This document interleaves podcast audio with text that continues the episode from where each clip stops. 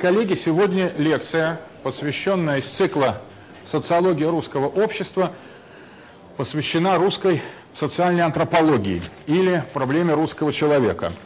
Надо сказать, что э, в основе этого подхода лежит предыдущая лекция о социологии русского пространства, поэтому одно э, с другим э, тесно связано и требует какого-то определенного внимания не всякая антропологическая проблематика к нам подходит.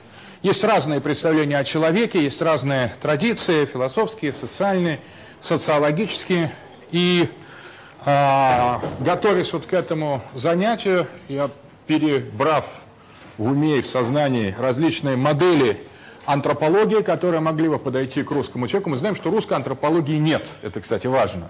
Русской антропологии как таковой, представления, то есть учения о русском человеке как социологическом, философском явлении нет. А есть представление просто о человеке. И когда э, я готовился к этому занятию, я понял, что большинство из этих представлений о человеке лишь частично подходят к русскому.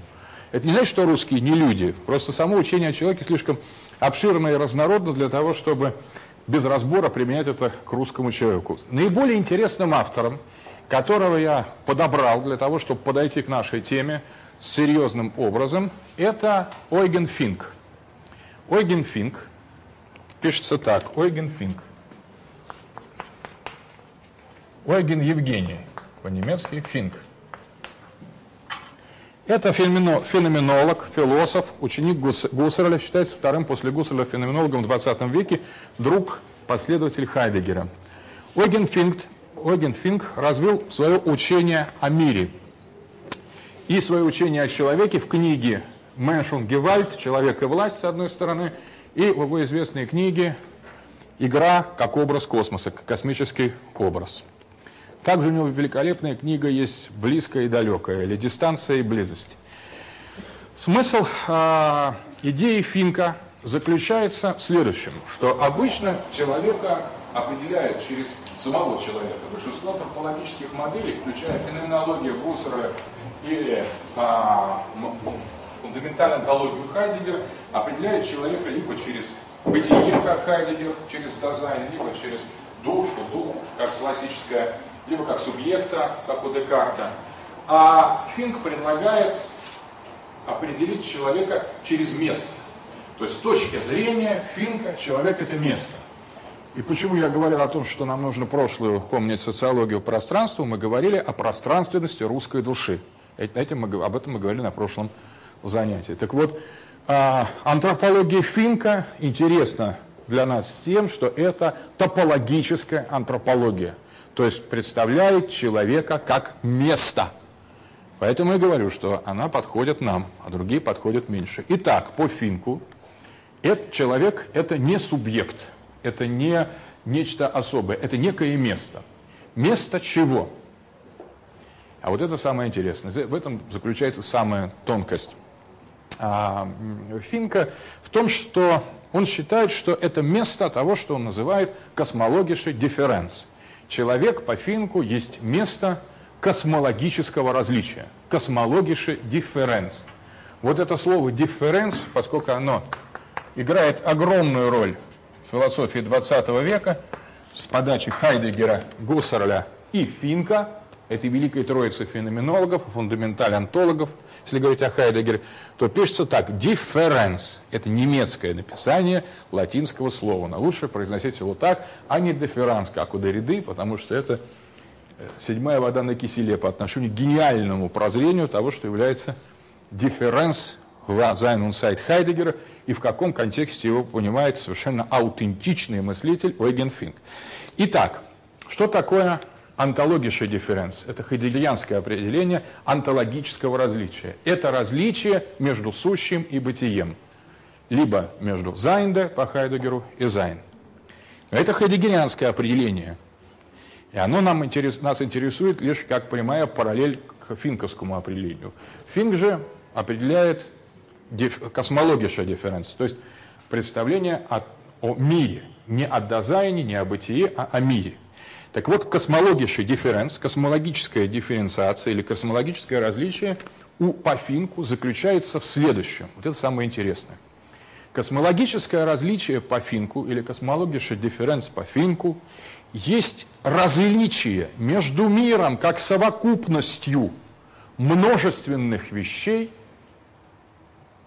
всей совокупностью множественных вещей, с одной стороны, это одно, и ощущение мира как чего-то целого, что не тождественно совокупности всех этих вещей, как бывших, так и будущих. Иными словами, вот это есть дифференс. Почему дифференс? Потому что это различие. Различие между чем и чем? Между множеством вещей мира и невидимым, тайным, очень сложным, неочевидным единством и целостностью этого мира.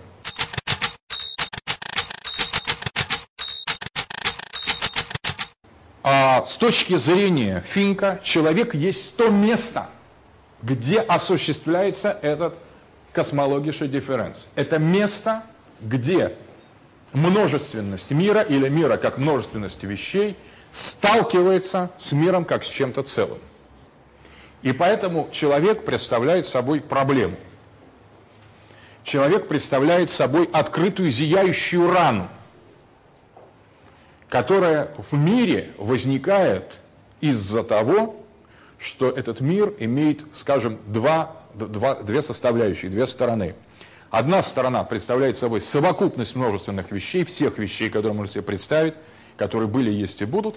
А с другой стороны, это обратная сторона мира, которая представляет весь мир в целиком. Можно сказать, что одно – это просто ощущение, восприятие, фиксация, в том числе интеллектуальное, а другое – это некое озарение, некое, некое короткое замыкание, которое происходит, когда человек внезапно осознает все, что то, что его окружает, это не просто множество, одно, другое, третье, пятое, десятое, не только считает. Он вдруг в какой-то момент замирает и схватывает, что все это есть. И все это есть иным образом, нежели одна конкретная вещь. Все это есть таким образом, что все конкретное в этом ощущении чистого присутствия мира, все отдельное, каждая вещь рушится и гибнет, как в бездне в этом присутствии, потому что это присутствие не чего-то конкретного. Это, не, это присутствие, которое невозможно схватить, поскольку оно превышает любую форму различия.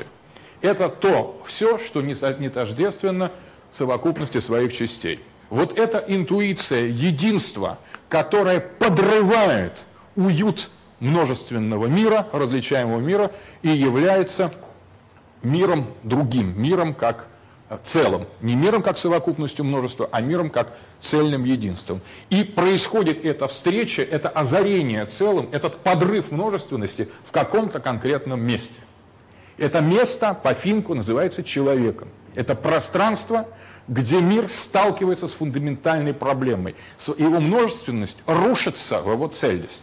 Потому что когда цельное сталкивается с каждой конкретной вещью, вещь не выдерживает этого напряжения, она взрывается, она гибнет, она понимает, что она не может устоять перед целым, которое с ним не просто сосуществует, а которое с ним сталкивается. Если бы э, другие предметы, кроме человека, были бы такими местами, то и они были бы проблемными, они были бы мыслящими, они были бы говорящими, и они были бы болезненно созерцающими эту драму, этой дифференс. Но с точки зрения Финка, большинство существ мира, большинство вещей находятся в пространстве множества. Мир как множество.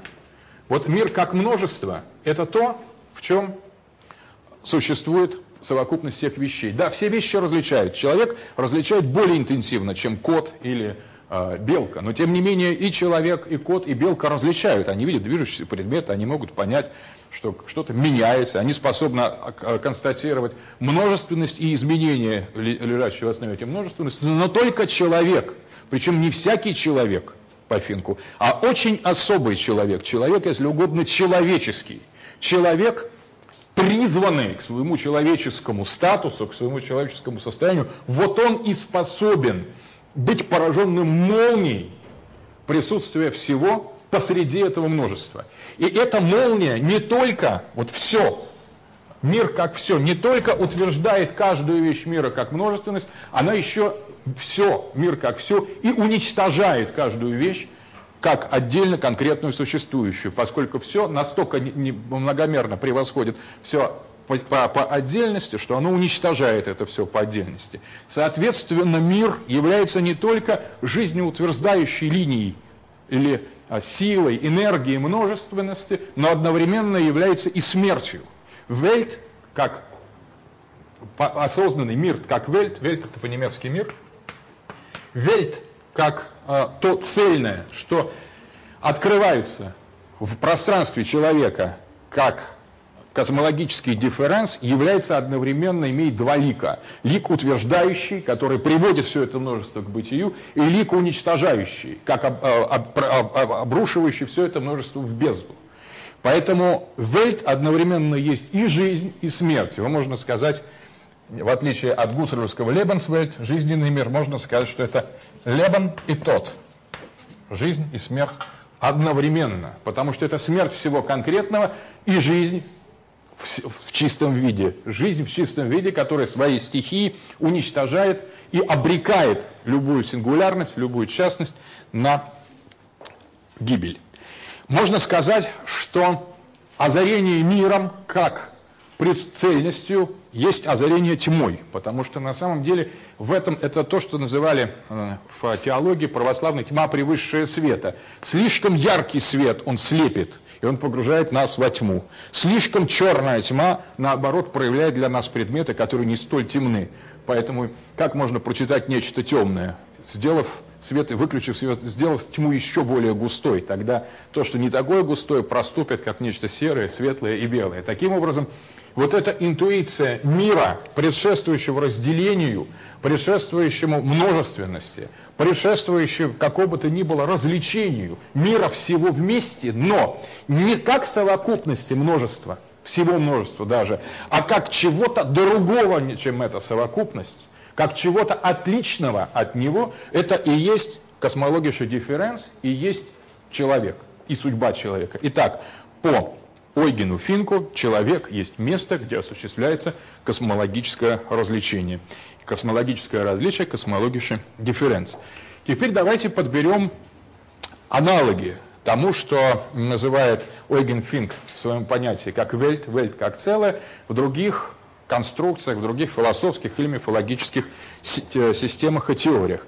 Самое близкое понятие, которое Ойген Финк использует как синоним мира в целом, является греческое слово «хаос». Очень важно. Греческое слово «хаос» определяет состояние мира, предшествующему упорядоченности и различию. В хаосе сосуществует верх и низ, теплое и холодное, влажное и сухое, мужское и женское, а, доброе и злое. И в хаосе эти энергии, эти силы не противопоставят друг другу. Они а отсюда возникает ощущение колоссального жизненного напряжения. Вот многие считают, что хаос – это некое э, омертвение. Хаос – это источник всей жизни, потому что здесь содержится в неразделенном состоянии энергии и потенции всех возможных вещей. Порядок, лишь порядок начинает их постепенно выстраивать за счет чего? За счет исключения. Порядок всегда эксклюзивен, он исключает. Хаос всегда инклюзивен. Это тотальная инклюзия. Она включает в себя все и никогда не, не совпадает с совокупностью включенного. Это нечто большее. Это сам принцип, само начало архе включения. Порядок, напротив, это то, что исключает. Поэтому порядок в значительной степени делает все неподвижным. И несмотря на то, что он утверждает из горизонтали хаоса свою упорядоченную вертикаль, и поначалу это очень живой и такой энергичный процесс творения порядка из хаоса, на самом деле а, порядок тяготеет все больше и больше к застыванию, к тому, чтобы превратиться в нечто ригидное. Побеждая хаос, творя мир из хаоса, уже мир различий, порядок тем самым замораживает живые энергии и обрекает их на уничтожение. Поэтому порядок временный, а хаос вечен. Поэтому порядок относителен и неподвижен, а хаос динамичен и, а, и жив. Это очень важное определение э, хаоса, которое тождественно с интуицией мира Ойгена Финка. Итак, человек, если мы теперь при, применим этот антропологический принцип к человеку, э, добавив э, мир как целое э, и отождествив с хаосом, мы увидим, что человек – это то место, где хаос встречается с порядком.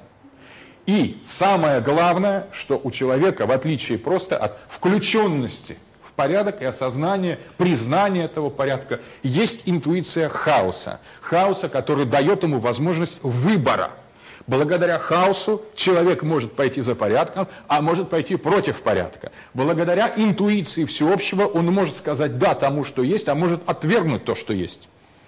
И более того, чем больше у него интуиция хаоса, тем шире и живее его внутренний мир, и тем более он человек. Потому что хаос как раз это свойство, интуиция хаоса, интуиция цельности, это свойство того диффологического, того а, космологического дифференса, который составляет его сущность. А, что любопытно, а, слово хаос греческое этимологически образовано от глагола хайно или хайнейн или хаско, хаскей, то есть означает, переводится зевать, зиять. Есть русское слово, которое тоже означает э, из того же корня, из того же значения. Это зияние. Зияние, зев – это открытая пасть. Открытая пасть, которая все, все сыпется, и там в ней и исчезает. Но это на самом деле пасть живого такого живота. Это начало живота. Открытая, разинутая пасть – это начало того очень уютного чувства, когда в некую бесконечный гастер, в бесконечный желудок поступают все вещи мира. И там мягко, уютно, сыто пере, переваривается. Еще один символ хаоса – это символ земли. Символ земли, по-немецки «die Erde», философии Финка, как и в философии позднего Хайдегера, играет колоссальную роль. Это тоже синоним мира как целостности и а, хаоса как такой животворящий, живородящий бездны. А, на самом деле Земля в, среди всех элементов других стихий в русской культуре, в русском народе пользуется самой большой популярностью. Да, конечно, земля, самые жирные. Так э, земля-то сама всех кормит и поет, и земли все родится. И вот все, что на столе-то у вас, все земля дарит. Мы редко говорим «отец наш небо», в отличие от тюрок, например, которые говорят «тенгри», «отец неба». Это даже не русское выражение. Мы редко поминаем воздух. А, ну, к воде у нас отношение доброе, но сдержанное. А вот мать сыра земля фигурирует в большинстве заговоров, сказок, духовных стихов. К земле у русских отношений совершенно почтительное.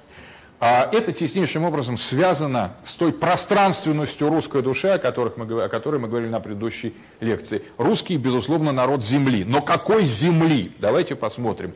Земля русских или мать сыра земля – это уже парадоксальная земля. Земля должна быть сухой и твердой. Наша земля сырая и влажная. Наша земля, которая является основой, на которой мы стоим, грундом, основой, одновременно является зияющей бездной, в которой можно утонуть, в которой можно погрязнуть. И эта земля, если угодно, полая. Это земля, которая открывается для того, чтобы вобрать в себя покойников, и она открывается для того, чтобы дать всходы и жизнь, жизнь человеку, жизнь миру, жизнь всему живому. Это живородящая земля. Она влажная одновременно, сырая земля. Земля – вода одновременно. То есть она и есть земная бездна. Она кажется твердой, и она окажется пустой одновременно. Точно так же надо мыслить хаос, и надо мыслить вельт – мы, э, Вельт и хаос, э, Вельт как целое, мир как целое у Финка, и хаос как явление, они, это тоже является основой мира, с одной стороны, на которой он плотно стоит, как поскольку вещь существует благодаря наличию вот этого привкуса целого. И одновременно вещь падает в бездну, абгрунт, того, на чем она стоит. Поэтому грунт и абгрунт по-немецки. Грунт – основа, почва, земля. И абгрунт – это бездна. Это то, что не имеет основы, грунта и почвы, бездна и земля, грунт и абгрунт в понятии хаоса, в понятие земли, как философское явление, сливаются. И именно вычленение за множественным, множеством вещей про матери Земли и составляет операцию совершения космологического дифференса, то есть, по сути дела, очеловечивания человека.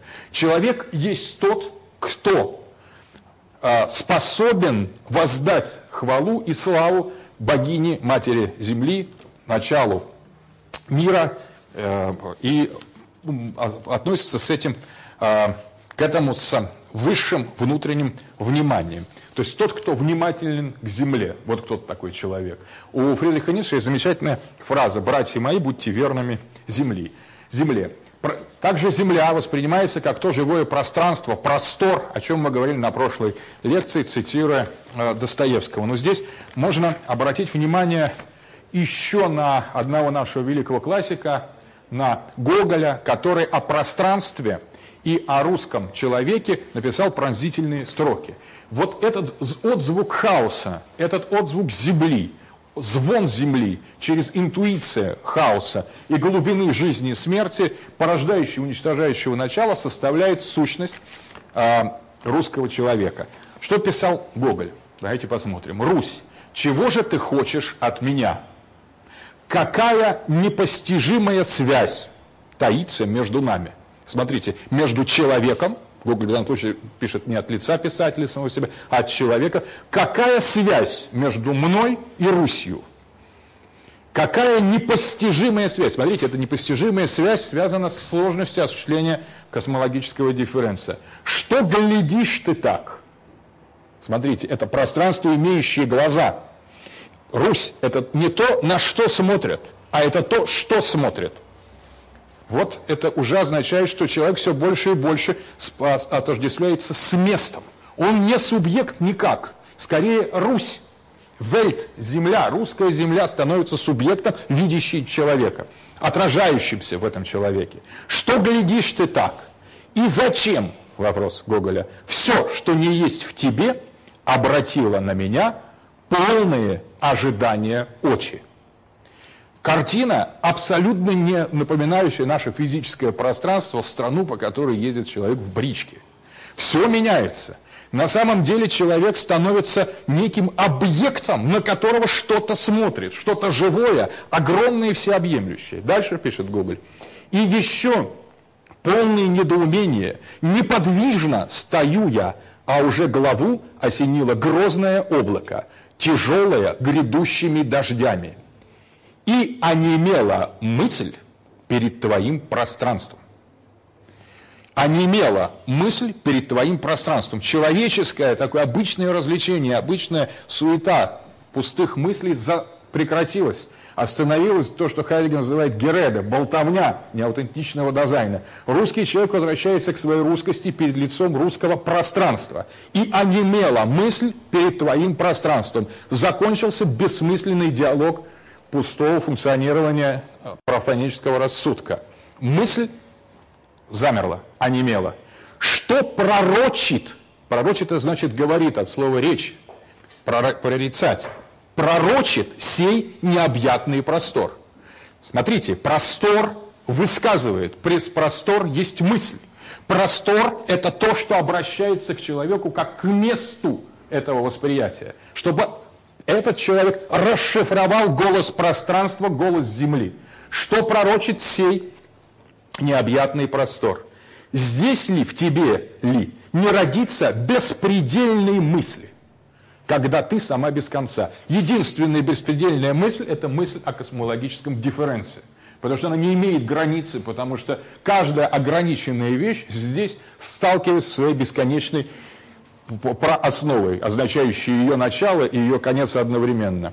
Здесь ли в тебе не родится беспредельной мысли, когда ты сама без конца? Здесь ли не быть богатырю, когда есть место, место, где развернуться и пройтись ему, пройтись ему? И дальше вот смотрите, и грозно объемлет меня могучее пространство, страшную силу, отразясь в глубине моей, неестественной властью осветились мои очи. У, какая сверкающая, чудная, незнакомая земле даль, Русь. Видите, земля сталкивается с землей, пространство сталкивается с пространством и пробуждает в человеке страшный, фундаментальный, пронизывающий его до корней экстаз. Выход за свои собственные пределы, и его самого как такового нет – он слушает жизнь и движение пространства. Это блестящее описание того, что Финк называл человеком как местом как встречи множественности вещей с темной, непонятной, хаотической, всеуравнивающей, невнятной, но чрезвычайно действенной, активной силой. Вот это и есть загадка, загадка в каком-то смысле русского человека как носителя, как пространственного явления. Теперь можно по еще некоторые сделать замечания. Можно назвать э, Русь зияющей Русью, явлением зияющим, как хаос. Хаос – это и есть зияние. Поэтому Русь не столько сияющая, сколько зияющая – Русь, отсюда мы говорили, котлован Платонова, который роют люди, начинают рыть просто фундамент, потом роют, роют больше и не могут остановиться. Они роют уже в бесконечность, они забыли, что должно быть поставлено. И вот весь роман Платонова так никто и не начинает строить, если помните, роман «Котлован». Это не только советский роман, это еще глубоко русский роман, который отражает стремление докопаться до самых, самых глубин э, земли. Это зияющая Русь, которая живет интуицией фундаментального, живоносного, темного и светлого одновременно, бездонного и надежного родного хаоса. А о русских, как о земле, говорил Мартин Хайдегер а в середине своего творчества, когда он занимался проблемой нового начала и проблемой особого а, нового мира, который должен быть построен после конца западноевропейской метафизики, которая завершается в 20 веке, согласно Хайдегеру вместе с Ницше, он говорил о том, что русские – это земля будущего. Это очень важно. Не небо. У Хайдегера в четверице есть четыре принципа. Земля, небо, боги и люди. И э, если Хайдегер считал небом будущего сам германскую культуру возрожденную, в каком-то в неопределенном таком пространстве, то землей будущего он считал русских. На самом деле, точно интуируя, это, кстати, шла Вторая мировая война, Хайдегер был немецким патриотом, он, конечно, был солидарен со своими войсками, которые бились против нас, и предупреждает, читая лекции в 40-е годы в Германии, обратите внимание, Хайдегер далеко не, не, не безразличный к судьбе своей воюющей с нами армии, говорил, вы не понимаете русских. Вы, вы считаете, что это, коммуни, что это коммунисты, атеисты, и вы не знаете, какая великая тайна хранится в этом народе. Русские, дальше он говорил, это э, земля будущего. Поэтому именно земля, именно пространственность, именно антропология Ойгена Финка как место осуществления дифференция. На самом деле теперь давайте посмотрим, вот что в этом дифференсе, собственно, уникального.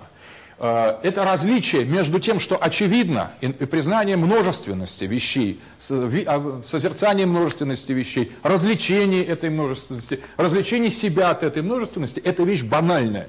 Это есть и у животных, и у людей. Но у людей это более интенсивно. Но это еще не делает человека человеком. Вот в этом смысле, если человек просто различает, еще не космологически, а просто различает вещи, отличает там, ботинок от носка, стену от пола. Он, конечно, молодец, никто не спорит. Но он еще вот своим развлечением не доказывает того, что он человек. Он становится человеком тогда, когда помимо этого развлечения, по ту сторону этого развлечения, различает что-то еще. Вот эту живоносную, э, молниеносную стихию хаоса и земли. А теперь обратите внимание, но русские, как земля будущего, только на этом и сосредоточены – и более того, раз, они осуществляют а космологический дифференс или вот это внутреннее хаотическое различие в первую очередь. Они вначале чувствуют интуиции всеобщего, интуиции цельности, интуиции связанности, интуиции бездны Земли, и потом уже они думают, потолок это или пол на самом деле. То есть э, русские мыслят не банально, они наиболее, но мыслят, тем не менее, максимально человечно. Вот русская форма мышления – это антропологическое мышление по преимуществу, согласно Ойгену Финку. Да, русские плохо различают э, детали, зато они все вместе отлично различают. если в деталях они не понимают ничего и даже подчас сказать не могут, они не имеют, как Гоголь сказал перед этим пространством, зато все вместе, ну, неопределенное такое что-то, понимают все отлично. Просто отлично и сразу. Причем русские понимают именно в начале все вместе, а потом уже там пытаются сделать вид, что они и могут и по отдельности понимать. И даже если это у них не получается, и получается, достигается феномен специфический, э, об этом еще поговорим, русского русского мышления, которое иронично и насмехается над всем, в первую очередь над собой, ну, над слушающим, но в основе лежит то, загипнотизированность хаосом. На самом деле русские сфокусированы на животворящей стихии земного хаоса. Они осуществляют космологический дифференс. И им настолько интересен космологический дифференс, что простой дифференс, различие между вещами – Рациональный дифференс их не интересует. Это иная форма мышления. Это э, русские различают мышление, ну, обычное, скажем, разделяющее мышление, и настоящее русское мышление, то есть погруженность в очарованностью всеобщего, глобального, грозного, напряженного, поражающего молнии пространства. Русские зачарованы пространственностью бытия, пространственностью бытия, и сами поэтому, о чем мы говорили на прошлой лекции, мыслят себя как пространство. Русский – это пространственный антропологический тип. Ну, вы знаете, что мы единственный народ, который праздновал именины Земли в Духов понедельник после Троицы. Был праздник именины Земли, когда Землю поили, кормили, а, все а, приходили люди, садились после Троицы, на следующий день после Троицы на землю и начинали разливать. Вот когда люди разливают, например, стакан, там, сидят в пьянке, кто-то опрокинул, это на самом деле старое воспоминание, инстинкт э, нашего стремления накормить землю. Мы кормим пол, кафель, но это по, по инерции. На самом деле есть глубинная идея праздника именинов земли. А, русские считали, что земля дышит, и было множество а, обрядов, которые были связаны с тем, чтобы услышать дыхание земли. Множество рассказов отношении к земле, к земле как живому, постоянно присутствующему в жизни существу и есть специфика э, русской, русской, э, русской антропологии. И э, еще как, в чем это может выражаться. Теперь давайте посмотрим, как этот онтологический дифференс в русском человеке, в русской антропологии проявляется еще. Хаос предполагает возможность всего. Хаос предполагает возможность э, наличия летающих зайцев, э, человека, лошадей, кентавров. Э, хаос, поэтому стихия хаоса, она ничего из себя не исключает. Мы говорим, что хаос инклюзивен, земля инклюзивна. Поэтому в греческих мифах земля порождает самых разных существ которые ужасают богов. Там есть и змеи-руки, и змеи-ноги, там многоглазый, безголовый. А в рамках земли, стихии земли нет ничего невозможного. Наплодить можно кого угодно, и все это имеет право существовать. У Эмпедокла, древнегреческого философа, была такая идея, что вначале э, органы людей росли сами по себе – если вот современная теория Делеза есть тело без органов, то э, идея э, хаотическая – это идея органов без людей. А зачем нужны, собственно, люди, если люди – место? Место собрания по Эмпедоклу раньше из, э, из земли росли руки, глаза, какие-то отдельные ноги, сердца, почки – где-то обвивались как плющом кишки вокруг э, э, деревьев.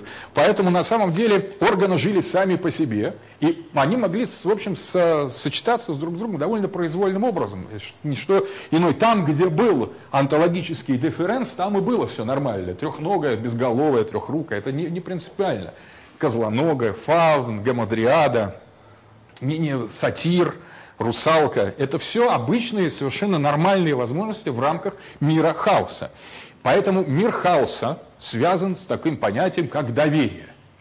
Очень важно. Доверие позволяет сказать, вот если мы не видим летающего зайца, никогда не видели, то это не значит, что заяц не летает. Просто мы не видели, мы и курицу не видели, или там многие коровы сейчас дети не видели никогда, только по телевизору или где-то на картинке. А что они живые, ходят, размахивают хвостами, для многих окажется таким экстенциальным откровением. А уж индюков точно никто, не, большинство современных городских молодых людей не видели. Поэтому, если мы не встречаем летающего зайца, человек, который живет по линии хаоса, он говорит, ну не встречал, ну может еще плохо смотрел, там как бы надо поглядеть в небо на самом деле. И сама идея доверия первична, чем летающий заяц. Сама идея доверия – это погружение в стихию всевозможности. Стихия доверия – это стихия хаоса. В хаосе все возможно. По крайней мере, даже если это не встречается, ну не встречается, ну и что, мало ли чего не встречается. Много, не были в многих странах. И что, тоже не существует, как и летающих зайцев. Что, и вот я не был в Южной Африке, ее тоже нет. Ну, для меня нет. И летающего зайца я не видел. Но с точки зрения интуиции матери Земли, почему бы не быть Южной Африке, почему бы не быть летающему зайцу, кентавру, лешему, тем более о них столько написано. Больше, чем о Южной Африке, кстати, о русалках текстов. Итак, на самом деле уровень хаоса или линия мира, мира, линия вот этой субстанции как цельности, это линия доверия. А что такое порядок, который настраивается над ну, посмотрите, как доверие обаятельно, вот просто уж так эстетически. Как приятно, когда мы видим, что дети слушают, открыв рот, как мы им рассказываем сказки, как это какое-то вызывает симпатичное на нас-то впечатление. У нас какие-то оковы спадают, мы чувствуем, что вот молодцы они. Что-то, конечно, мы на них смотрим, думаем, неужели верят там в гномов, в чертей? А они действительно верят. Или там в новые какие-то, вот мы дочку пугали бригадой, что приедет бригада санитаров и увезет ее на...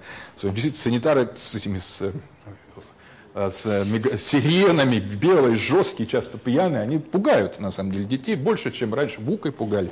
Сейчас с санитарами. Бабайка черный, лохматый, и ловить непослушных детишек и тащить их к себе.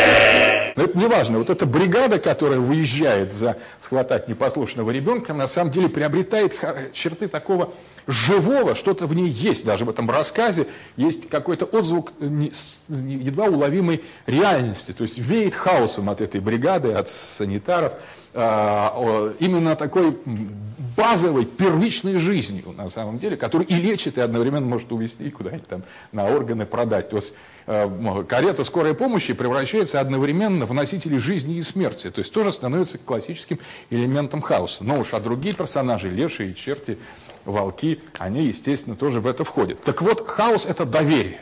И это доверие обладает колоссальной гипнотической силой доверия. А что такое порядок? А порядок – этот скепсис. Причем, обратите внимание, скепсис в чистом виде. Порядок исключает что-то. Он ни о чем не говорит. Он говорит, это возможно, просто для того, чтобы показать, что то, что-то другое невозможно.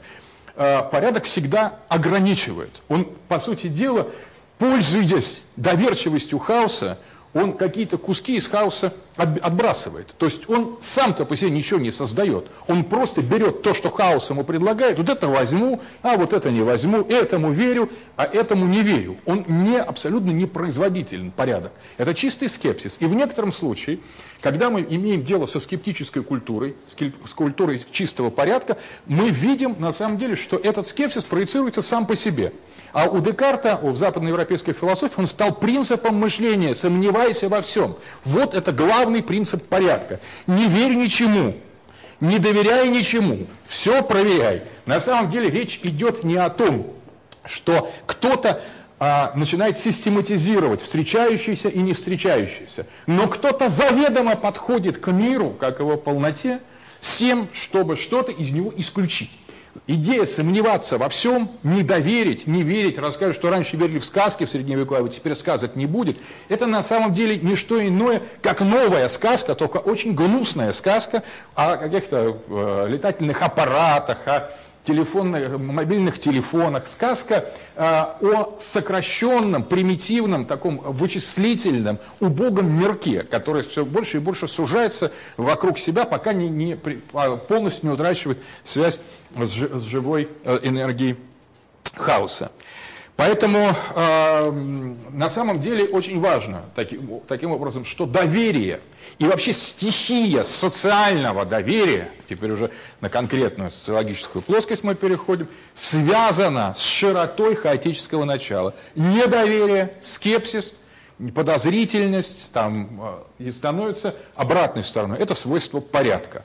Ну и, естественно, теперь, если мы эти вещи как бы примем, мы поймем одну из явных социологических сторон русской природы. Русские чрезвычайно доверчивы. Чрезвычайно доверчивы, поэтому, а их обратная сторона русской доверчивости является их недоверчивость. Вот вроде бы казалось бы, что я говорю. На самом деле недоверие – это обратная сторона доверия. Потому что основное здесь именно доверие.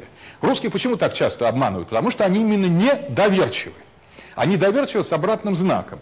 Они верят или не верят. Им говорят, дважды два – четыре. Они думают, да, черт, сейчас вот скажи там вам ответь. Сколько будет дважды два? Так это, пожалуй, Так, еще не туда, куда-то попадешь, не то, что-нибудь скажешь, насмех подымут. И, в общем, долго тянут, так, пока, прежде чем скажут, и то на авось, там скажут, скажут четыре, там засмеют ведь. Или наоборот, за, заставят платить взносы, какие-нибудь пару взносы. Нет, лучше там... Э, это означает что? Что русские недоверчивы именно потому, что они строят отношения исключительно на доверии. Они доверяют всему, но поскольку часто сплошь и рядом наталкиваются на тупики, на углы, то они предпочитают не доверять всему.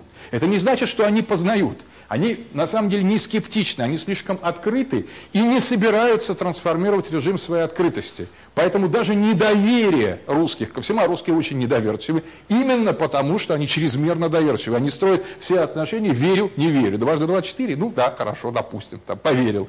Русский человек открытый или там не поверил. Он не знает того, что дважды два – четыре, потому что он слишком глубоко думает и мыслит землей. Это земляное мышление. Мышление матери Земли, где дважды два действительно не четыре, они то не знают, есть ли два, есть ли дважды.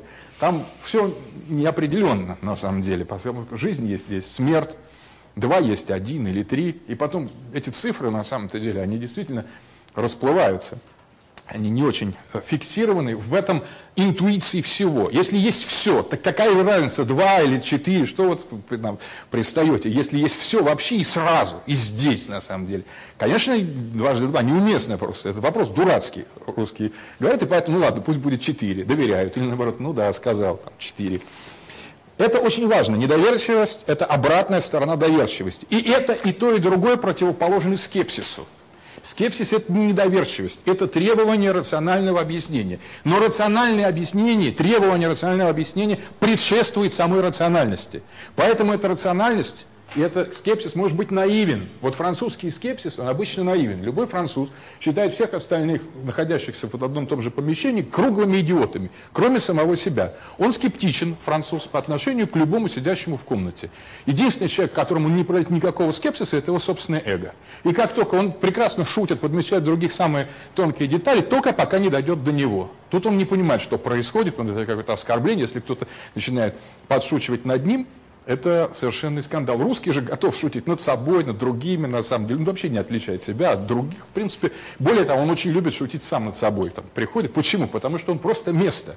Он говорит, ну что я Вася перед лицом вот этой великой матери земли. Ну и что я Вася, там, мало ли, нашел чем гордиться. И двигается так, чтобы давать место матери земле тоже что-то там сквозь себя пробурчать. Так Вася и живет. И на самом деле его поэтому очень сложно победить, сложно завоевать, сложно переделать. Потому что на все он он проявляет, он доверяет всему. Вот прекрасно есть фраза одного персонажа в э, романе «Пламень» Пимена Карпова, который сказал «верьте всему и всем». Вот такой завет дал. Вполне русский, верьте всему и всем. Я вот глазам сегодня привык, когда прочел такой наказ.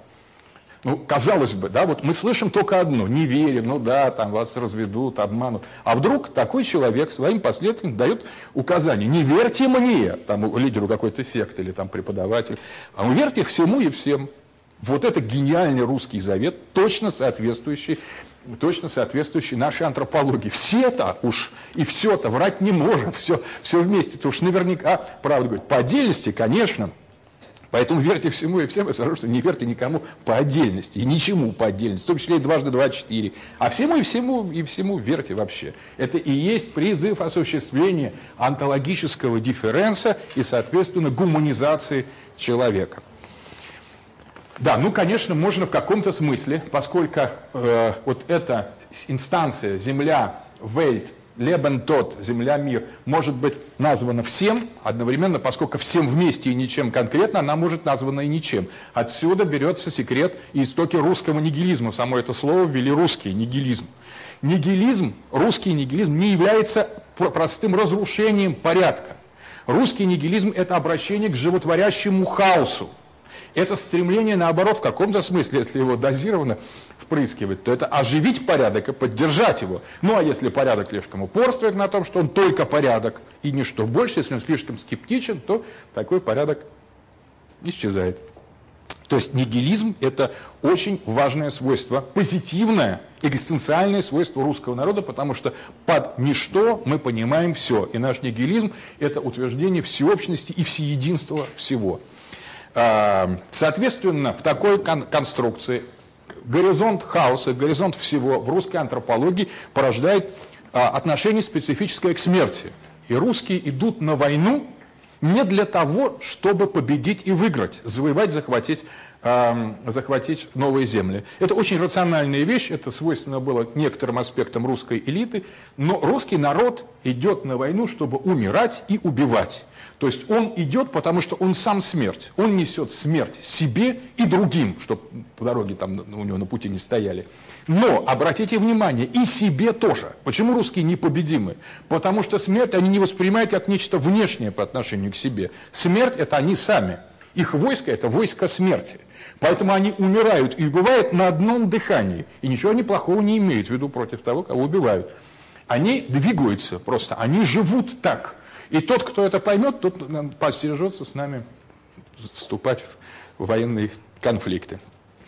Теперь очень интересно, что все это объяснение русской антропологии приводит к очень такому а, ну, скажем, моменту, а не есть ли то, что мы описываем в качестве русского человека, его специ специфических экзистенциальных горизонтов, некой верой, некой формой народной веры, какого-то специфического, можно сказать, религиозного комплекса.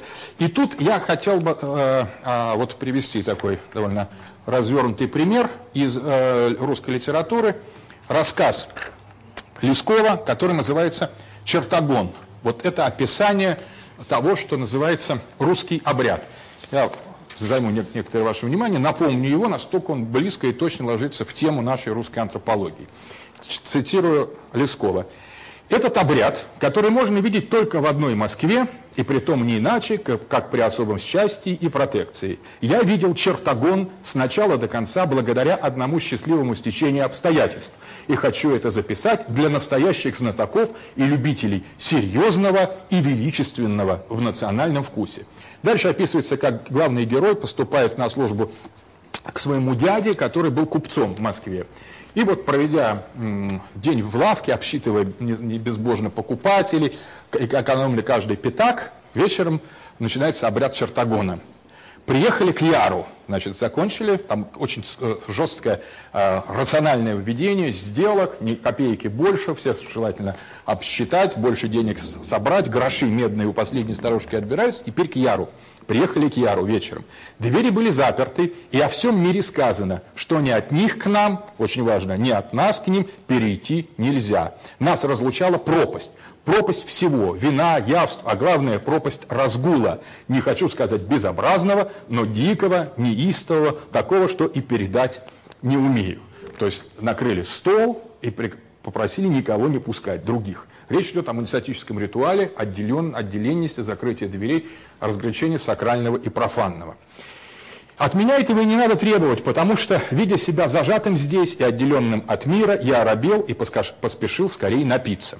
То есть, вот так объясняет он себе, на самом деле он входит в состояние чертогона. Опять хохот, ну я пропускаю там подробности, опять шум, и так до потери моего сознания. В редкие просветы памяти вижу, как пляшут цыганки, как дрыгает ногами, сидя на одном месте дядя. Потом, как он перед кем-то встает, но тут же рядом перед ними появляется рябыка, и кто-то отлетел. А дядя садится, и перед ним в столе торчат две воткнутые вилки дальше там грохот, э, звон, это брали в плен спрятавшихся в гроте за деревьями цыганок. Цыгане их не защищали и предоставили собственной энергии. Шутку и серьез тут не разобрать, очень важно. А в воздухе летели тарелки, стулья, камни из грота, а те все врубались в лес, и всех отважнее действовали Иван Степанович и дядя. Наконец твердыня была взята, цыганки схвачены, обняты, расцелованы, каждый Каждый сунул по 100 рублевки за корсаж, и дело кончено. Да, сразу все стихло, все кончено. Никто не помешал, но этого было довольно. Чувствовалось, что как без этого жизни не было, подчеркнуто, так зато теперь довольно. Жизни было достаточно. Всем было довольно, и все были, были довольны. Вальпургиева ночь прошла, и жизнь опять начиналась. Следующее у Сипетой. Э, весь день я просидел и проходил с дядей, а перед вечером дядя послал взять коляску, коляску к Сипетой. Там его тоже встретили с тем же почетом, как и у Яра. Хочу пасть перед Всепетой и о грехах поплакать. А это рекомендую мой племяш, сестры сын. Пожалуйте, говорят инокини, пожалуйте, от кого же всепеты, как не от вас, и покаяние принять. Всегда ее обители э, благодели. Теперь к ней самое расположение, всеночное. Пусть кончится. Я люблю без людей. И чтоб мне благодатный сумрак сделать. Ему сделали дяде сумрак, погасили все, кроме одной или двух лампад и большой глубокой лампады с зеленым стаканом перед самой всепетую. Дядя не упал, а рухнул на колени, потом ударил лбом об полниц, схлипнул и точно замер. Я и две инокини сели э, в темном углу за дверью. Шла долгая пауза. Дядя все лежал, не подавая голоса, э, ни послушания. Мне казалось, что он будто уснул, и я даже сообщил об этом монахиням. Опытная сестра подумала, покачала головой и, возжегши тоненькую свечечку, зажала ее в горсть и тихо-тихонько направилась к кающемуся. Тихо обойдя его на цыпочках, она возмутилась и шепнула «Действует!» и с оборотом. Почему вы знаете? Она пригнулась, дав знак, и мне сделать тоже, и сказала «Смотри прямо через огонек, где его ножки». Вижу. Смотрите, какое борение. Всматриваюсь и действительно замечаю какое-то движение. Дядя благоговейно лежит в молитвенном положении, а в ногах у него словно два кота дерутся. То один, то другой друг друга борют. И так частенько, так и прыгают. Матушка, говорю, откуда же эти коты? И это отвечает, вам только показываются коты. А это не коты, а искушение. И видите, он духом к небу горит, а ножками-то еще каду перебирает. Вижу, что и действительно это дядя ножками вчерашнего трепака доплясывает. Но точно ли он и духом теперь к небу горит?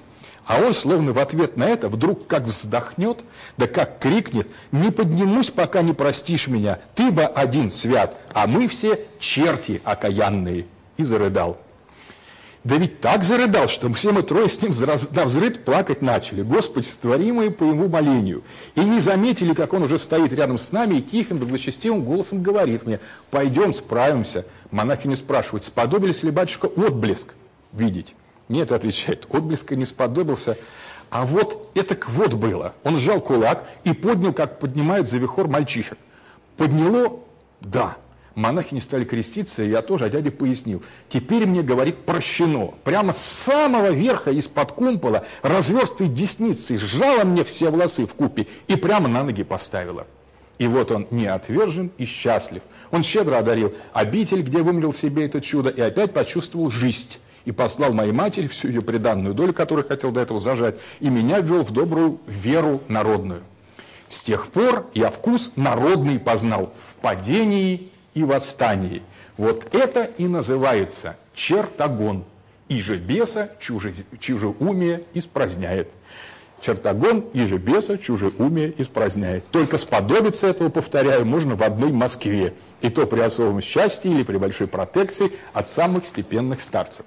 Вот этот рассказ «Чертогон» повествует на самом деле о, о алгоритме русского представления о человеке.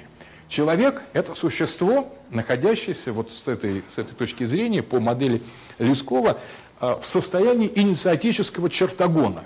И ему необходимо обязательный контакт с обоими этими стихиями. Ему надо э, там, полисать трепака, гоняться за цыганками, бросать, бросаться вилками и э, тарелками для того, чтобы потом осветиться, жизнь, почувств, жизнь почувствовав, потом покаяться и подняться заново, для того, чтобы заново войти в эту, в эту стихию. На самом деле мы видим, что в, э, здесь описан ритуал инициации. Инициация – это ритуал, который практиковали все древние общества, и он был связан с необходимым снисхождением в хаос и потом возвращением к порядку. Причем, если ежегодно а, или там ежемесячно, или с какой-то периодичностью этого ритуала не совершалось, в традиционном обществе, считалось, что э, это общество просто подлежит э, скорому распаду. Любое перекос либо в благочестие, либо в грех означали конец порядку. Так вот, эта интуиция и необходимости хаоса, который рас, э, описан в рассказе «Чертогон», показывает, насколько важно для просветления, такого специфического, когда из-под кумпола рука берет за за шевелюру и встряхивает, насколько для такого специфического восстания к новой, настоящей, подлинной чертогонской жизни необходим, необходим вот эта история с цыганками и поездка к Яру. Поэтому чертогон является специфической формой русской инициации, которой русские сознательно или несознательно, систематически, безусловно и регулярно воспроизводят на всех социальных стратах. Сейчас можно посмотреть социологические аспекты этого обряда чертогона, как он практикуется на разных социальных уровнях.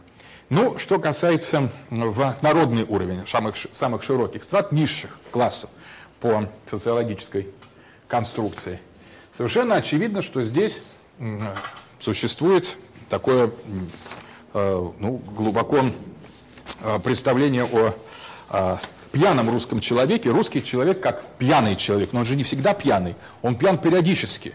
И эта периодичная, периодичность опьянения означает необходимость интеграции состояния хаотического алкогольного в состояние упорядоченного. Благодаря этому человек э, сохраняет этот баланс. То есть ну, вот, алкоголь как одно из форм регулярного, регулярного осуществления э, чертогона, особенно в, в, народных, в народных кругах или в низ, низших кастах. Загул, другое название. Мы говорили о пространстве, что пространство русский отождествляется таким понятием то, где можно разгуляться. И Гоголь только говорит об этом. Продвинуться, разгуляться. Вот это движение, причем бесцельное движение по, а, ин, с интуицией всеобщего все движения, либо на месте, например, движение, либо там куда-то побежал неизвестно куда, именно свободное волевое движение является необходимой частью загула. Поэтому само представление о таком э, путешествии к Яру или его аналогам у, у людей простых, у которых нет достаточно купеческих денег, а просто там тихая килька,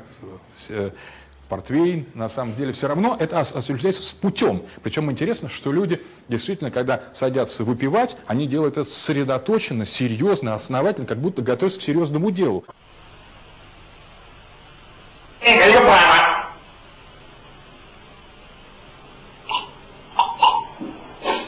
То есть они действительно идут в некое путешествие. В какое путешествие, если так спросить, они рационально не ответят, но это путешествие как раз в русский чертогон, это путешествие в русское. Это есть форма существования русской инициации. Русский, русский человек пьет для того, чтобы гулять, а гуляет для того, чтобы идти. Таким образом он конституирует пространство. Через это желание погулять он создает то пространство, в рамках которого он гуляет. Ну, собственно, есть еще, конечно, формы секты, например, секты, особенно до революции, составляли ту часть, где русский народ выходил за рамки а, обычного православного представления о норме и начинал уже нормативно, а, как, например, хлысты. В «Серебряный голубь» в романе а, Андрея Белого блестяще описана секта хлыстов, когда жизнь таких простых крестьян благодаря, а, благодаря а, хлыстовской секте приобретает характер уже совершенно такого загула, уже с, мистическими, с мистическим измерением, когда пьяные кружащиеся крестьяне в избе своим плотным таким вот иступленным экстазом материализуют различных таких вот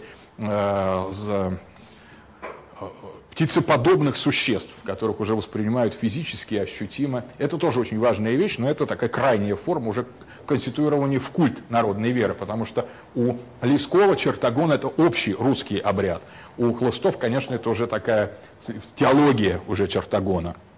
Мещанский, купеческий, там выше, выше классы, или там новые русские, они все-таки выше мещан не поднимаются по ментальности. Но это понятно, что это точно такой же русский загул, только в золоте, там, с икрой или с вот Прохоров, например, классический такой вот как бы чертогон уже олигархического толка, хотя это, в общем, купцы, гости считались не очень высокими, невысоким сословием, выше, конечно, чем крепостные, но наверное, гуляли-то и крепостные неплохо, просто если посмотреть, может, там а, выпьет ведро водки, там вот 3, 3 копейки стоило ведро водки до революции, естественно, может, и крестьян и лучше даже гулял, чем э, барин, на самом деле, не барин, а купец.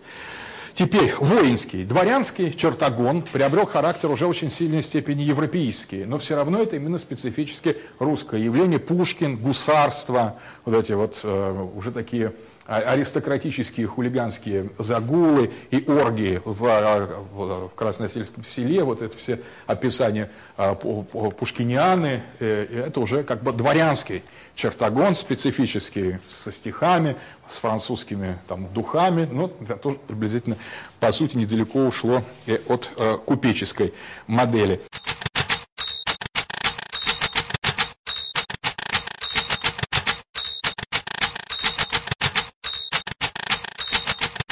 Духовенство, конечно, это было, было сословие дальше всего от чертогона отстоящего, но туда проникали зато легко секты, и вот блуд духовный, э, либо рационалистический, либеральный, либо тоже вот среди э, духовенства одно время было много, сильно распространено хлыстовство, такое криптохлыстовство. Э, у власти, власть уже высшие класс, то есть князья, великие князья, цари. Ну, пиры Александра Ивана Грозного, где просто, э, причем, обратите внимание, в Александровской Слободе, вот описание, день Александровской Слободы, утром начинается всеночная, все опричники в монастырских костюмах поют, отстаивают часа 4-5, служат, абсолютно постятся, после этого все заканчивается, накрываются столы, появляются девки, и все там пошло и до вечера, пока опять. Чертогон по-царски, такой опричный уже. Я святой обед давал, с боярами и земщиной не знаться.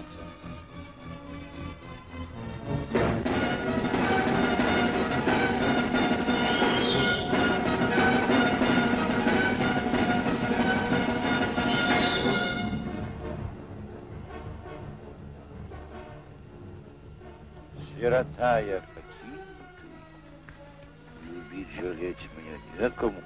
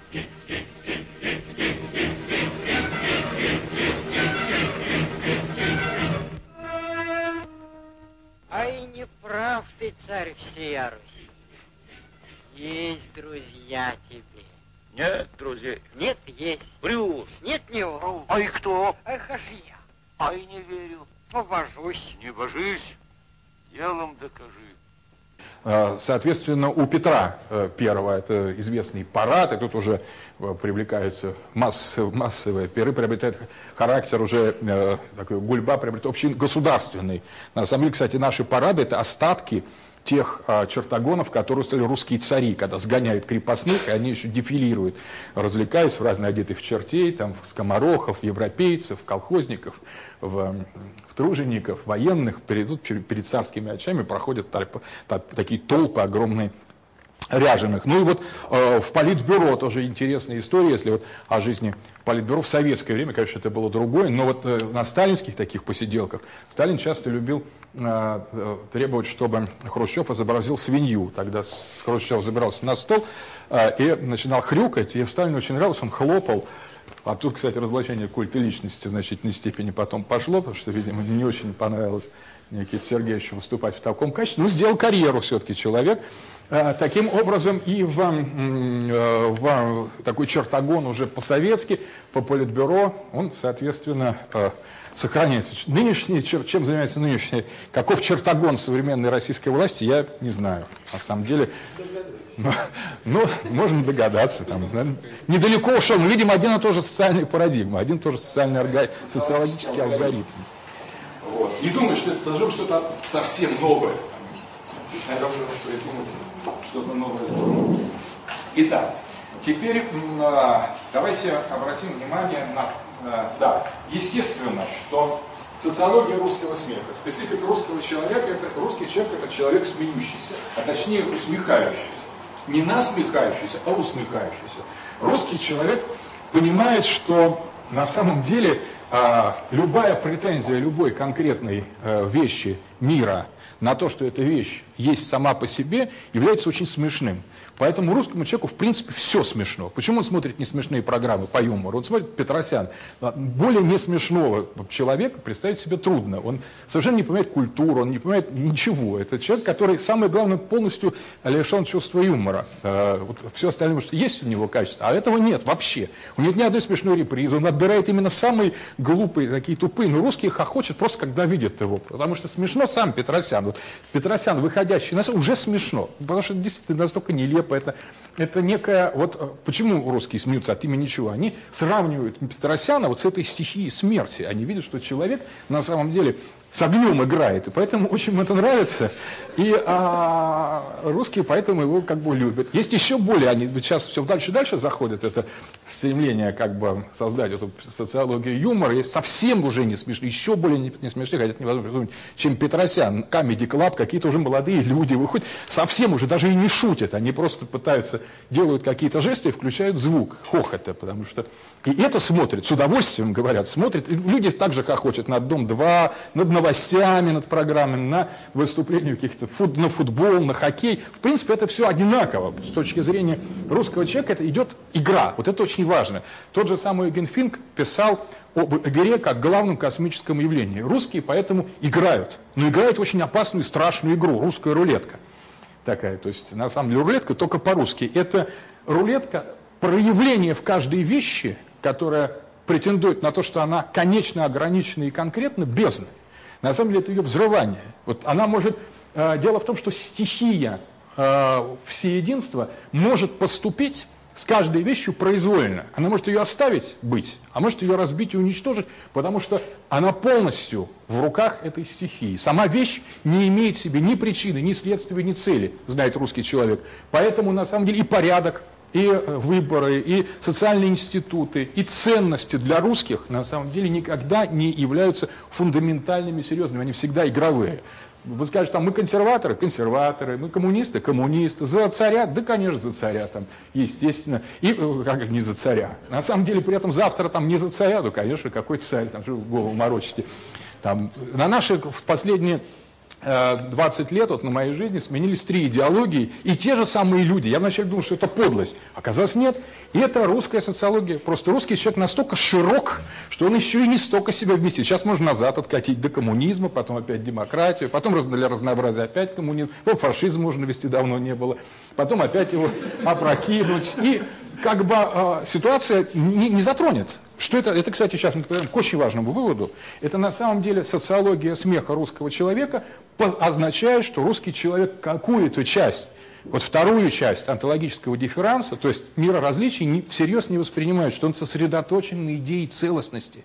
Целостности неразрывной, убивающей и оживляющей целостности. Что в хаосе и то, и то сосуществует, и чем как раз... Э, скажем, ну, глупее будет его политический или социальный выбор, чем более нелепый набор фраз он произносит, тем более жизнеутверждающий и духоутверждающий, и народоутверждающий акт русский человек осуществляет. Такова социология, социология э, смеха.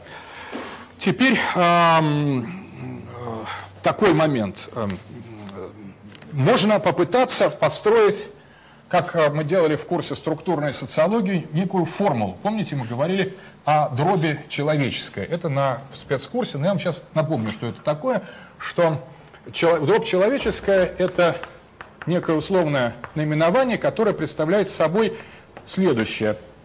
Логос, деленный на мифос. То есть, грубо говоря, человек, любой человек, любая антропологическая картина представляет собой некий рациональный числитель и такой иррациональный знаменатель. Вот так в общем виде, в общем виде выглядит дробь человеческая. Мифос мы отождествляли в рамках структурной социологии с коллективным бессознательным, с архетипами по Юнгу, логос э, э, с рациональными системами, с политическими, государственными, правовыми моделями.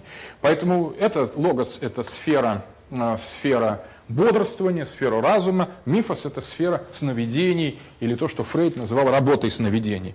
Мифос – это очень содержательная часть, бессознательная человека, человеческая душа, которая несет в себе множество множество разных содержательных и важных вещей. А логос – это рассудок, который может находиться с мифосом в самых разных отношениях. Но вот это, это общий вид дроби человеческой, о которой сейчас вот более подробно у меня выходит книга «Логос и мифос», как раз изложение такого э, антропологического взгляда, и книга «Структурная э, социология воображения» по курсу, который читал в прошлом году на социологическом факультете. Эти две книги, ну, может быть, более подробно объяснят эту модель, через некоторое время они выйдут, и они уже практически, их тексты есть на сайте консерватизм.орг, я много раз это говорил. Консерватизм.орг есть лекции орг. И первые, и вторые. Это для тех, кто хотел бы более внимательно ознакомиться с э, понятием антропологической дроби или дроби человеческой. И вот, готовясь к этой лекции, я начертил у себя в кабинете эту формулу дроби человеческой в общем виде и думал, как бы вот русский э, вариант, вот как приложить эту, эту эм, дробь, как бы ну, просто дописав русский логос, русский мифос, это неправильно, это механически. Это как раз не, мы так не делаем, на самом деле, это неправильно. Логос и мифос. Сразу возникает ощущение почему-то, что в русском человеке как-то мало и того, и того, не то что логоса, логоса понятно, но и мифоса мало. Я вот как-то не мог даже представить совокупность тех мифов, в которые мы верим, потому что если мы осуществляем э, дифференс, если мы место этого космологического дифференса, то это, пожалуй, что-то глубже, чем э, мифос. То есть, и вот эта э, схема, которая является общей формулой, ну, если угодно, классической формулой рассмотрения антропологической картины и социологической, социальной антропологии, философской антропологии, так или иначе с ней все структуралисты, уж как минимум, а и большинство э, других ученых фигурируют, оперируют. То есть в этом фундаментальности этой, э, этой формулы, э, именно применительно к человеку, посвящены там, как минимум там, тысячи страниц моих разработок и еще огромное количество, это, это тоже обобщение огромного количества культурологического материала. А, то есть, э, получается, но когда я стал применять это к русским, я вдруг засомневался в адекватности этой формулы вообще. Ну, действительно, ну где, какой логос и какой мифос, когда мы говорим о совсем каких-то других вещах. То есть, это формула, эта дробь человеческая, требует какого-то явно уточнения. Тогда я решил а, там просто не, ну как бы не э, сдерживать себя такими жесткими рамками, а по попробовать подобрать более точные соответствия. Тогда у меня получилась первая формула. Вот такая. Внизу вместо в знаменателе хаос, а вверху мифос. Но, подумав немножко, что это за мифов, мифов у нас, у нас что, прям много так мифосов в, это, в сознании? Понятно, логос у нас вообще нет, это, это ясно. Ну или там игровой такой, смеховой, это немножко другое.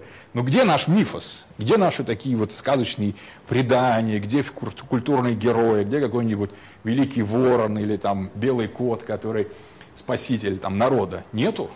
На самом деле Тогда я подумал, надо дописать что-то, какой-то миф здесь должен быть особый. И тогда уже получается более ближе, приближенное. То есть у нас в э, знаменателе в русской антропологической дроби хаос, а в, э, в числителе мифос земли. Вот это уже ближе. Вот любовь к земле, мобилизация на землю, представление о земле как о высшей ценности, причем о земле в этом, этом фундаментальном онтологическом смысле – то есть как о всеобщем. На место Земли мы можем поставить и Софию Соловьева, и ноосферу Вернадского, и цельность Аксакова э, и э, славянофилов. То есть понятие о чем-то целом, предшествующем различии, причем вынесены в национальную идеологию. Вот это уже ближе. Здесь у нас просто чистый хаос, а здесь у нас такой миф о Земле. Вот это действительно миф Земли, миф Земли, даже не мифос, мифос это миф в целом, миф Земли, это действительно вещь, которая описывает уже более конкретно. Нет ничего более ценностного и дорогого для русского человека, чем своя земля. Не своя кровь, обратите внимание, а земля, потому что русский человек пространственный. Русский человек – это пространство, соответственно, себя он мыслит как землю, как отзвук земли, как мы видели у Гоголя. Ну и следующая формула, это уже формула мне больше намного понравилась, потому что действительно здесь русская антропология начинает как бы чувствоваться. Уже эмпирически мы начинаем подходить, что мы подходим к русской антропологии. Но я думаю, что самое оптимальное, еще осмыслив этот разок, эту формулу, я при, третью версию этой формулы предложил. Вот здесь у нас будет зияющий хаос, а вот здесь у нас будет сияющий хаос. Вот это уже действительно формула, мне кажется, э, совсем рабочая с точки зрения социологической. Это прямая социологическая конструкция, которая позволяет выстраивать диалектику русской антропологической дроби между зелом такой всепоглощающим, тянущим внутрь, и восстанием так, такой же, собственно, гигантской, гигантской гигантской чашей, только выстроя хаоса, только сияющего и э, испускающего лучи. Это одна и та же тьма, только одна, в одном случае она выступает как тьма, а она же выступает как свет. Тогда можно вспомнить акадский, шумеро-акадский миф о победе Мардука над Тиамат, который, разрубив Тиамат, который была хаос, разделил его на две части, на небо и землю. И можно сказать, что небо в своей такой, именно в русское небо, Русское небо ведь что означает? Тоже интересно этимологически. Вот если на немецкое «химмель» э, означает, э, особенно э, небо целус в латинском и химмеле, и у тенгри, у тюрок означает светлый порядок, то есть некая проясненность, то русское слово «не было» этимологически восходит к «небулус» латинскому. Это туча. Русские мыслят небо, обратите внимание, не как синюю прозрачную стихию, а как такую же землю, ватную, белую, покрытую серо-грозовыми, уютными конкретными тучами. То есть в нашем, в нашем языке слово «небо» – это слово «туча». Под небом, мы вот, вот дорогая туча – это уже другое. Или грядет, грядет Бог на облацах. Это нам понятно. А небо чистое, без облаков – это совсем не славянская, совсем не русская вещь. Это тюркская вещь. Наше небо – это облачное небо, такое почти как земля, чтобы оно в силу дождя, э, серости, тумана и влаги сливалось с матерью сырой землей до неузнаваемости. И вот это тучное небо, оно и вошло у нас в небо, значит, у нас небо туча. Небо как туча. И, соответственно, это тоже, тоже часть нашего общего земного хаоса. Был такой философ Ксенофан Калафонский, который выдвинул самую интересную гипотезу из греческих авторов о происхождении мира. А, Фалес говорил, что она, мир произошел из э, воды, кто-то учил, что из огня, а э, Гераклит, а Ксенофан Калафонский предложил гипотезу, что все произошло из земли. И он считал, что земля, поскольку конкретно в каждой стране, то все остальные стихии происходят из Земли через конверсию элементов, превращение в стихии. То есть в каждой Земле есть своя вода, свой воздух и зажженный воздух в виде атмосферы небесных светил. То есть можно сказать, что согласно э, э, Ксенофана Колофонского, русская вода, русский воздух, русский огонь и русское небо – это продукты, созданные русской землей. Таким образом, это такой мистический патриотизм Ксенофана Колофонского, который может очень точно быть сопоставлен с а, антропологической дробью русского человека. А, сияющие и зияющие хаосы, то есть сияющий хаос, который подвергается интеллектуальной оценке, мы говорим, хаос это хорошо, это значит, мы любим Россию, или вперед Россия. И еще хаос есть, и хаос это мы там «здравствуйте». Это на самом деле два подхода, один по факту, так, из такого русского зияния, а другой вот уже как бы возведение этого зияния, этой бездны в ценностную категорию. И вот мы, конечно, не только мимо миф, логоса, но мимо мифа куда-то пролетели в сияющий хаос. На самом деле, если посмотреть нашу историю, именно славную историю наших побед, именно государственную историю, то это действительно блистательный, сияющий, великолепный хаос. Мы э, шли в одно место, приходили в другое, там, у нас убегали крепостные, прихватывали землю в Сибирь, разгоняли людей, э, старообрядцев, которые открывали новые территории, хотя, а те, кого послали открывать новые территории, сами себя теряли, не то что новые территории. И это все создавало империю сияющего хаоса, блистательную, великолепную, совершенно непонятную, непонятную даже для зияющего хаоса. То есть таким образом у нас есть э, русские, представляет собой русский человек в своем антропологическом измерении представляет собой наложение двух вопросов, двух вопросительностей. Одна вопросительность верховная, другая такая низов. И между ними обряд чертогона – вот ось русского человека. Через чертогон они между собой связаны. Как повествует герой Лескова, посвященный, как он говорит, в Москве, а где еще можно быть посвященным, в русскую народную веру э, по протекции. Вот э, таким образом, что можно теперь из этого сделать один очень интересный вывод. Вот такая как бы чистая версия а, русской антропологии. Здесь можно было поставить точку и сказать, все, вот так. Когда вы спросите, это что, было так? Это нет, это было, есть и будет. Это единственное, что есть. Вот русский человек, вот если он есть, он это. Другое его нет, но это там к другим, не к Финку, э, к, это, к другим авторам, там, и не к нам.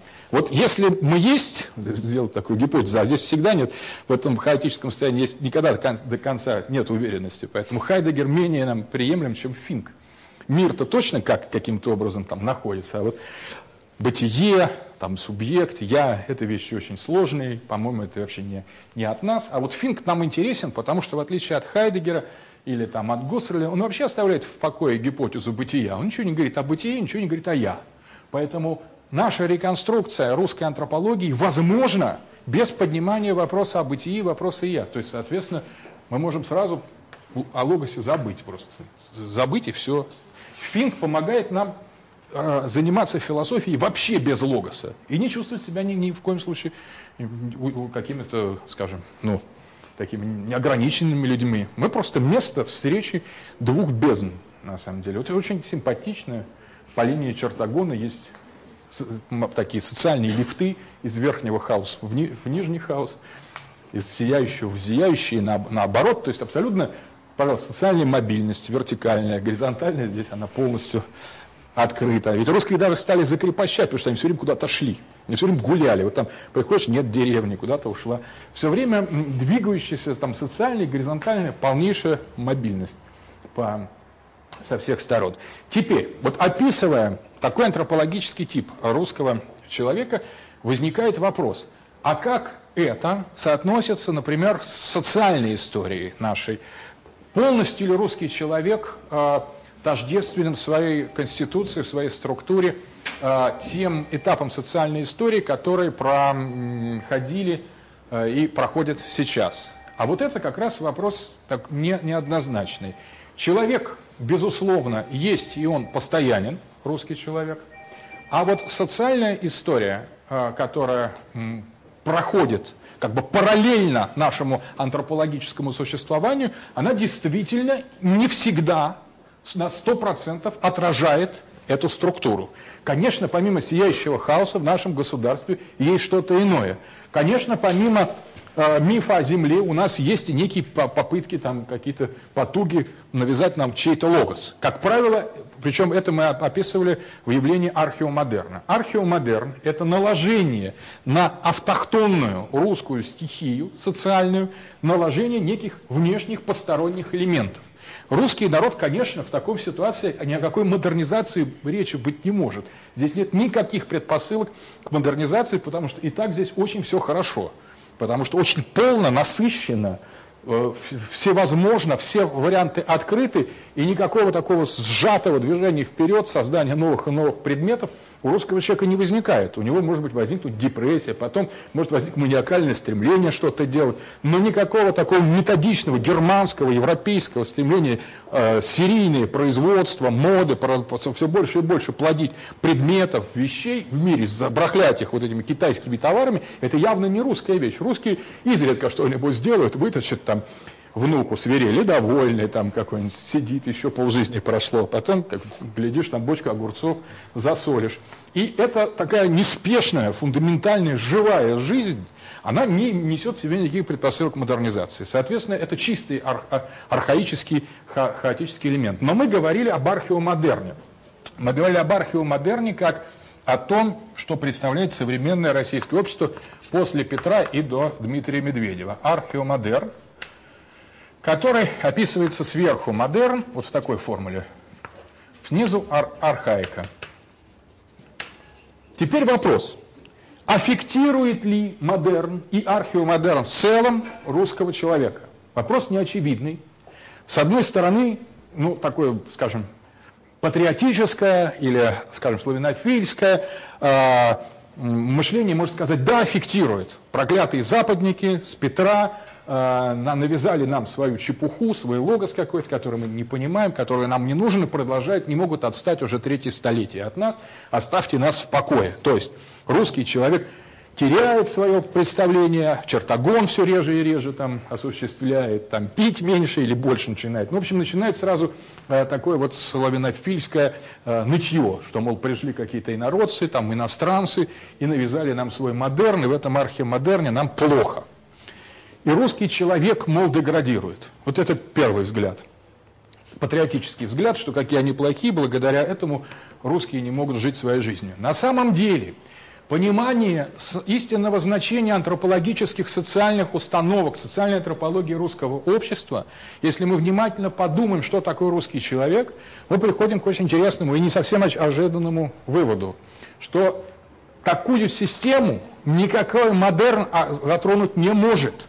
Абсолютно не может. Общество может быть археомодернистическим, а русский человек, если он вот это, то он никаким археомодернистическим человеком быть не может. Он просто и создает не что иное, как насмешка над модерном, разложение модерна.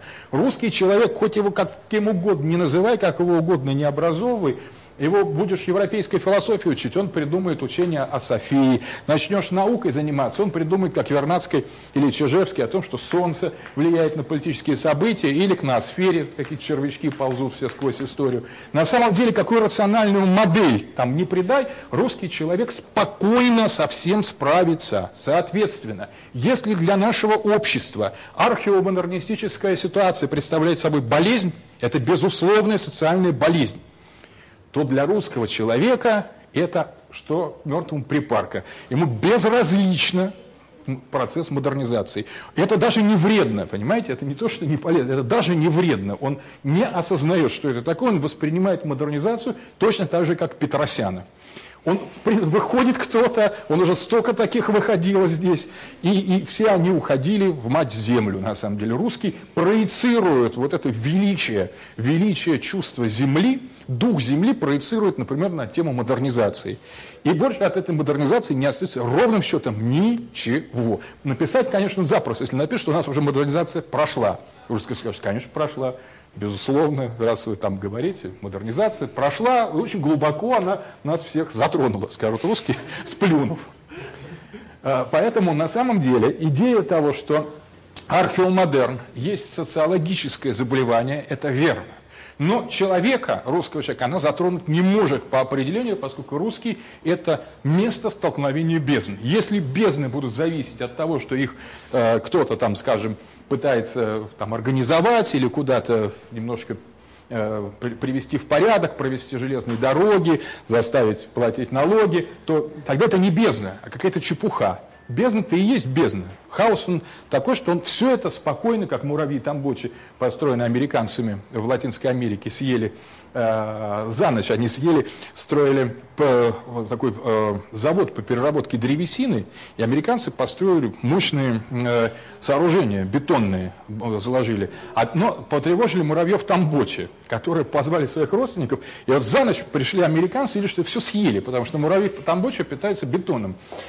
Они не, не, раз, не, это не учли, и больше ничего не осталось. Так вот, на самом деле, если муравьи тамбочи способны съесть за ночь американскую конструкцию, ну не, не всю, конечно, конструкцию, а только фундамент, но это тоже немало, э, то что может сделать сочетание зияющих и сияющих бездн в русском человеке? Конечно, от э, археомодерна, на самом деле, это, видимо, мы его терпим, потому что нам действительно смешно, а не потому, что чувствуем в нем угрозы. Если бы мы чувствовали в модернизации Петровской или там медведевская или советская, если бы мы чувствовали реальную угрозу для нашего человека, естественно, мы бы с этим не стали бы э, иметь какое-то дело. Но это на самом деле то, что проходит мимо нас.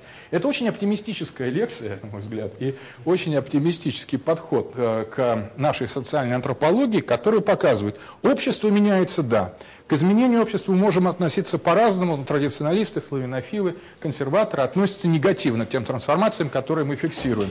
И действительно, рассмотрение модерна, кем, э, археомодерна, с какой бы позиции мы его не, не, не брали, и Чаадаевым, если брать 19 век, и славянофилами, и те, и другие критиковали археомодерн, одни слева, что у нас Чаадаев говорит, какой же у нас модерн, у нас одна архаика. А а, славянофилы говорит, какая же у нас архаика, у нас один модерн просто.